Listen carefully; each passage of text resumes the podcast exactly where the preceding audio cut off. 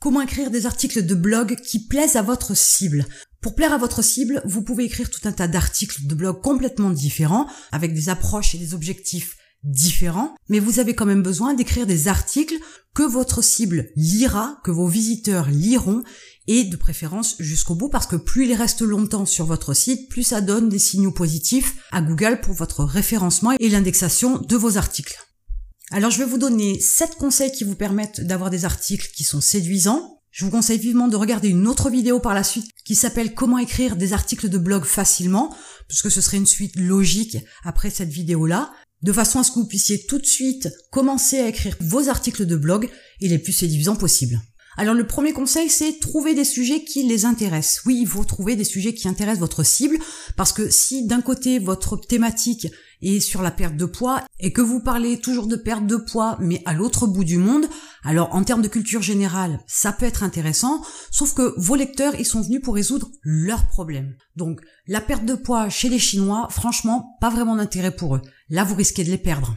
Donc faites des recherches sur les sujets qui intéressent votre cible, votre lectorat, de façon à pouvoir les faire passer d'un article à l'autre sur votre blog en ayant des articles qui sont plaisants.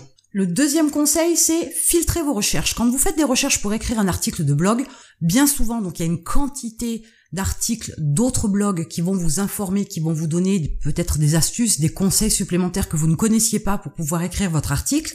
Cependant, il y a du vrai et il y a du faux, et il y a un tas d'informations que vous pouvez éviter de retransmettre à vos lecteurs. Si c'est toujours les mêmes informations qu'ils trouvent sur tous les articles de blog, vous n'avez aucune originalité, et à ce moment-là, bien évidemment, au bout de quelques lignes, voire au bout de quelques paragraphes, votre lecteur partira. Vous n'aurez aucun moyen alors de le conserver sur votre blog. Le troisième conseil qui rejoint le premier conseil, c'est rester dans votre thématique. Ça, c'est important beaucoup plus que le fait d'être entre guillemets hors sujet, parce que quand on lit un article de blog, si dans l'article il y a une pierre qui est soulevée à un sujet qui n'est absolument pas approfondi, mais qui est le sujet d'un autre article de blog, votre lecteur sera un petit peu titillé. Du coup, il finira peut-être l'article qu'il est en train de lire, mais il va peut-être remonter aussi sur le lien qui va lui mener à l'autre article sur le sujet que vous avez soulevé quelques paragraphes plus haut. Du coup, une fois de plus, il reste plus longtemps sur votre blog et c'est des signaux positifs. Mais en restant dans votre thématique, c'est davantage plus intéressant puisque tout sera lié et on peut passer très facilement d'un sujet à un autre quand on décide de lire des articles sur un sujet bien précis. Le quatrième conseil, c'est parler leur langage. Alors bien évidemment, vous avez votre vocabulaire, votre façon de vous exprimer, mais pour autant, votre lectorat, vos visiteurs sur votre blog ne parlent pas de la même manière. Alors un exemple frappant, c'est que dès l'instant que vous allez utiliser des mots en anglais, pas tout le monde parle anglais. Pas tout le monde connaît des termes un petit peu élaborés concernant par exemple le marketing. Et là, du coup, vous risquez de perdre vos lecteurs. Alors il y a une petite astuce qui consiste à donner le mot soit avec sa traduction en français, soit d'expliquer ce que veut dire le mot pour que vos visiteurs comprennent. Conseil numéro 5, évitez le langage technique.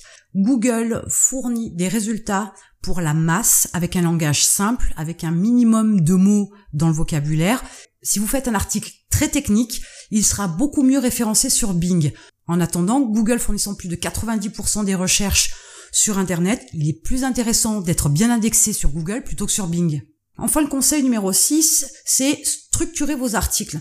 Il faut qu'il y ait une suite logique dans un article. C'est un petit peu comme les notices d'emploi pour certains appareils, pas pour tous bien évidemment, mais quand on a une notice d'emploi qui est logique, eh bien on déballe l'appareil, ensuite on assemble les pièces, ensuite on va peut-être euh, le brancher ou le connecter, et ensuite on va passer à la phase d'utilisation. Donc il y a une suite logique. Si votre article est déstructuré, s'il n'y a pas une suite logique dans la réflexion, dans les informations que vous apportez, Là aussi, vous allez perdre vos lecteurs parce que du coup, ça va complètement les déstabiliser et ça va les fatiguer. Et vous savez très bien que l'être humain n'aime pas faire des efforts.